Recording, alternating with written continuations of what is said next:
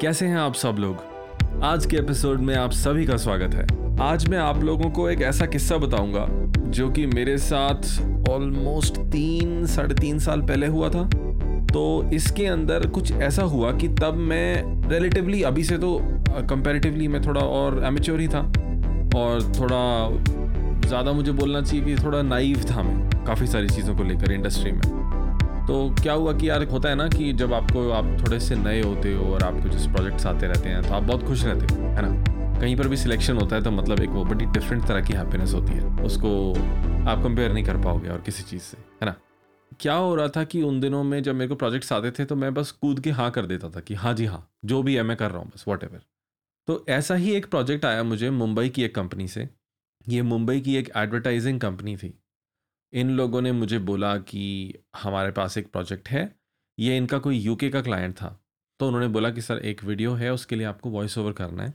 I clearly cannot remember कितना था, लेकिन आई थिंक तीन चार मिनट का ही था वो। तो उसमें उन्होंने बोला था कि, सर, आपको दो तीन कैरेक्टर्स करने हैं।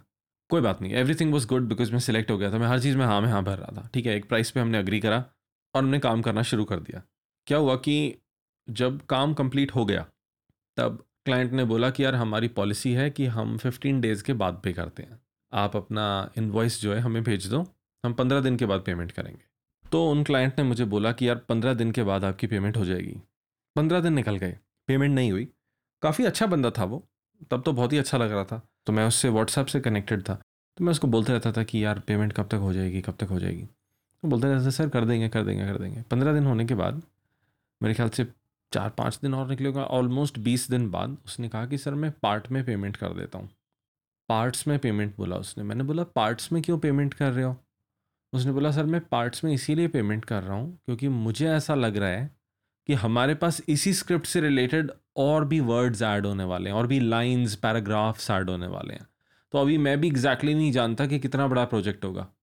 तो मैंने बोला, यार, चलो, ये तो और भी अच्छी बात है। अगर और ज़्यादा हो जाएगा तो इसी के अंदर। मैंने उसमें भी हाँ कर दिया। मैंने कहा, चलो ठीक है।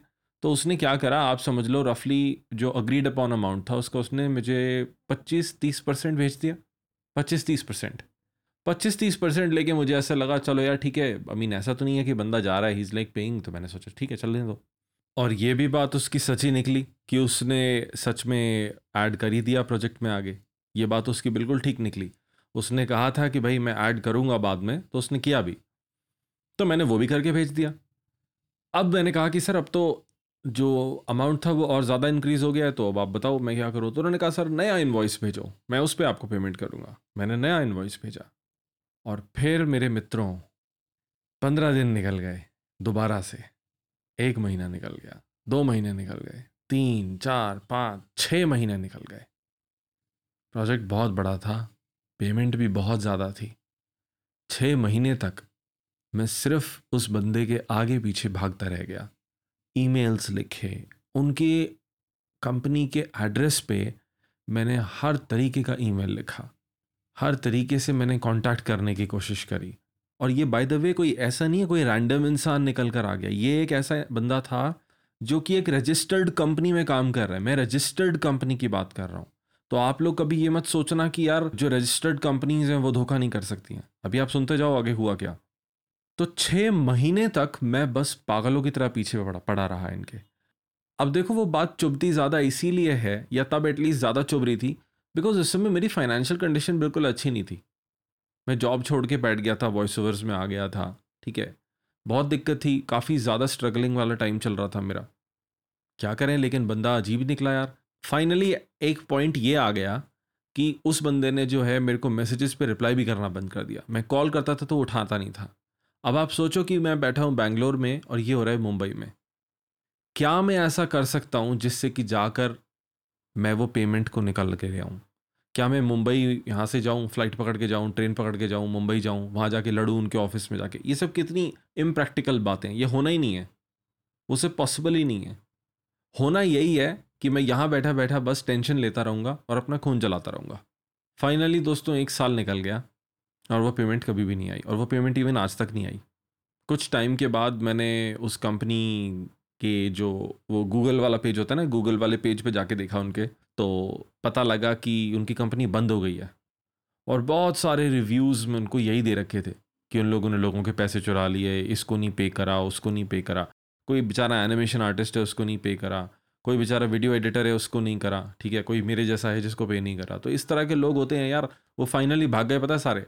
और आप किस्मत सोचो कि ऑलमोस्ट एक साल के बाद जाके जब मैंने ये रिव्यूज़ पढ़े, फिर मुझे लगा, यार, अकेला मैं ही नहीं हूँ, बहुत सारे लोगों के साथ गलत हुआ है। इससे मुझे कोई शांति तो नहीं मिली कि, चलो, मेरे साथ गलत हो रहा है, सभी के साथ गलत हो रहा है तो फिर ठीक है। लेकिन मुझे बस ऐसा लगा कि, यार, देखो एटलीस्ट कम से कम चलो गूगल रिव्यू में ही लोगों ने लिख दिया है तो लोगों को इनके बारे में पता लग जाएगा। ये किसी के साथ धोखा नहीं करेंगे। तो उनके दो मालिक थे उस कंपनी के। ये मुझे बाद में पता लगा कि उस कंपनी के दो मालिक थे। उनमें से एक लेडी थी और एक जेंट थे। ये दोनों हस्बैंड वाइफ थे, दोनों स्कैम आर्टिस्ट तो फाइनली मैंने उस जेंटलमैन को ढूंढा और ढूँढने के बाद मैंने उनसे बात करी। मैंने उनसे फेसबुक मैसेंजर में बात करी। तो मैंने बात करी तो मैंने सबसे पहले यही पूछा कि यार आप उस कंपनी के फाउंडर हो या नहीं? उसने कहा हाँ मैं हूँ। मैंने बताया, यार, आपकी कंपनी ने इतना मेरा पैसा जो है वो मुझे आज तक नहीं दिया और उसके बाद वो बंदा साइलेंट हो गया। एज़ यूजल पूरी कंपनी का ट्रेंड यही था। जैसे ही आप अपनी ग्रीवियंसेज सामने रखोगे, वो साइलेंट हो जाएँगे। अब ये कह लो कि या तो मैं इमेच्योर था उस समय, या थोड़ा बहुत अभी भी हूँ, या तो मैं इमेच्योर हूँ, या मैं अनप्रोफेशनल हो गया। लेकिन मैं शायद इतना भरा बैठा हुआ था एक साल का, और ख़ास तौर पे, यार, अगर मेरी फाइनेंशियल कंडीशन अच्छी होती if everything was going fine and dandy ठीक है? और एक बंदे ने लेट से मेरे साथ ऐसा कर भी दिया तो I wouldn't have care that much but because मेरे इतने ट्राइंग टाइम्स चल रहे थे और उस समय पे मेरे साथ ऐसा हो रहा था तो शायद मैं थोड़ा सा भरा बैठा हुआ था, थोड़ा मेरे अंदर गुस्सा भी था इरिटेशन भी थी। मैं बहुत ज़्यादा उन लोगों के ऊपर तो मैं नेक्स्ट लेवल पे मेरे अंदर फ्रस्ट्रेशन थी। तो फाइनली मैंने उस बंदे को जो मैं लिख सकता था, जो भी जो मैं अपने मन की भड़ास निकाल सकता था, उसके ऊपर मैंने निकाल दी। But cheers to that guy मतलब बेशर्मी की सारी लिमिट्स पार करके रखी उन लोगों ने। मतलब मैंने कितना कुछ नहीं बोला उनको। ठीक है, लेकिन आज तक कोई रिप्लाई नहीं आया। लेकिन अच्छी बात यह है कि वो कंपनी बंद हो गई है। वो सुन के मुझे बहुत खुशी हुई। मेरे और भी मुंबई में क्लाइंट्स हैं, मैंने उनको बताया इस कंपनी के बारे में। तो सबने बोला, सर, वो कंपनी तो बंद हो गई है और ख़त्म हो गई है। I am like thank God और किसी को ये लोग ऐसे धोखा नहीं बनाएँगे। क्योंकि आप सोचो यार, मैं ऑल दो मेरा स्ट्रगलिंग टाइम है ऑल दो सब कुछ है, फिर भी मैं बोल रहा हूँ, सब कुछ होने के बाद भी मेरे सर के ऊपर छत है यार। एटलीस्ट मैं दिन में दो बार नहीं, एक बार खा लूँगा। I mean I do anything to survive लेकिन आप ये सोचो कि कितने सारे ऐसे और मेरे हिसाब से मेजोरिटी ऐसे लोग होंगे जो मुझसे बहुत बहुत वर्स कंडीशन में हैं। लेकिन आप उनकी सोचो जो कि मुझसे बहुत ज़्यादा वर्स कंडीशन में हैं। और उन लोगों को, उनके सरकमस्टांसिस को ले लो या उनकी लाइफ को ले लो, उनके एक्सपीरियंसेस को ले लो, जो भी उनकी लाइफ में उस समय चल रहा है, वो बेचारों को अगर कहीं पे काम दिखता है तो वो चले जाते हैं। और उनका फ़ायदा उठाने के लिए इस तरह के वल्चर्स बैठे हुए हैं। तो इस पूरे किस्से को मैं इसीलिए आप लोगों के सामने बता रहा हूँ, ताकि आप लोग समझो यार, कभी भी अप्लाई करते समय ऐसा ही नहीं है, किसी भी प्राइस पे हाँ कर दो और फिर काम करने लग जाओ और फिर एक्सपेक्ट करो पेमेंट आएगी। ये नहीं होता कभी भी यार, ये कभी नहीं होने वाला है, ठीक है? कभी कभी तो मुझे लगता है मेरी स्टूपिडिटी थी जो मैं फंसा इसके अंदर। कभी कभी लगता है मैं डिजर्व ही करता था, होना ही चाहिए था मेरे साथ ये, क्योंकि एक बार जब तक लात लगती नहीं है, इंसान सीखता भी नहीं है फिर। इसीलिए मैंने तो अपना रूल बना लिया है।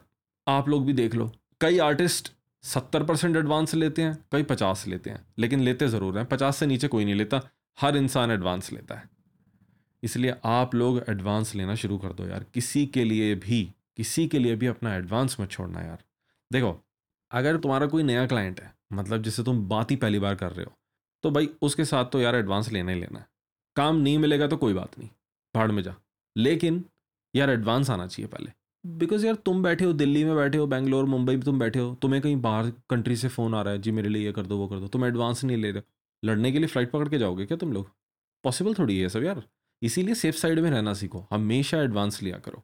और जो क्लाइंट ड्रामा कर देना ओ, नहीं जी, हमारी तो कंपनी की पॉलिसी है। हम तो ओनली सिक्सटी डेज़ के बाद पेमेंट करते हैं। हम तो only one hundred twenty days के बाद पेमेंट करते हैं। हम तो एक महीने के बाद पेमेंट करते हैं। तो आप बोल देना, सर, ठीक है। तो फिर मैं भी एक दो महीने के बाद ही वॉइस ओवर दूँगा। नहीं, ऐसा तो नहीं है ना यार you should get everything and I should get any ऐसा तो नहीं होना चाहिए। ऐसे नहीं चलता यार। कभी ऐसा होता है क्या कि तुम लोग मूवी देखने गए थिएटर में? वहाँ जाके तुमने पूरी मूवी देख ली, उसके बाद तुमने बोला, सर, दो महीने के बाद आपको टिकट की पेमेंट मिल जाएगी। ऐसे होता है क्या? यार, तुमने प्रोडक्ट देख लिया पेमेंट दो यार। हो गया खत्म। हमारे केस में तुमने सुन लिया, तुम दो।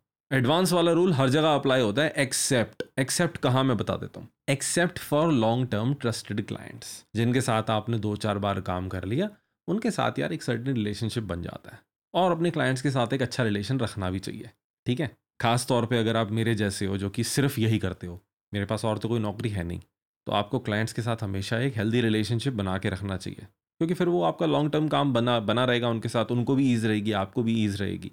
तो इस चीज़ का ध्यान रखना कि कभी भी जो है ना तो इस चीज़ का ध्यान रखना कि कभी भी मत फंसना, जिस चीज़ में मैं फंस गया।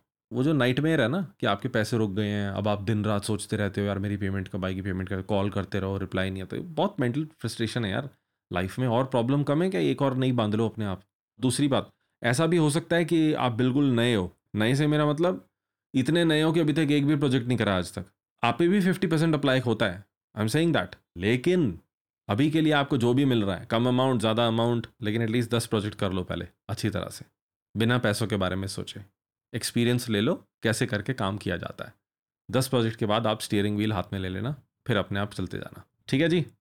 सबसे पहली बात तो आप लोग पॉडकास्ट सुन रहे हो, मुझे बहुत अच्छा लग रहा है। जब लोग सुनते हैं, मुझे बहुत मोटिवेशन मिलती है कि यार मैं और कुछ नया बनाऊँ, आप लोगों के लिए और नई नई बातें बताऊँ। अब तो मेरा ये भी प्लान हो रहा है कि मैं कुछ लोगों को इन्वाइट करने वाला हूँ, ठीक है? जहाँ पर जनरली बस ऐसे ही डिस्कस करेंगे वॉइस ओवर से रिलेटेड चीज़ों को। तो आप लोग ऐसे ही यार अपना प्यार बांटते रहना तो सब्सक्राइब करना लाइक करना शेयर करना, सुनना और सुनाना। और अगर आपके पास कोई सजेशन हो डाउट्स हो क्रिटिसिज्म हो, कुछ भी हो, मुझे आके बोल देना डायरेक्टली मुझे तो जानते ही हो आप कहाँ मिलूँगा मैं। तो फिर मिलेंगे नेक्स्ट संडे और फिर चलेंगे इनसाइड द वॉक्स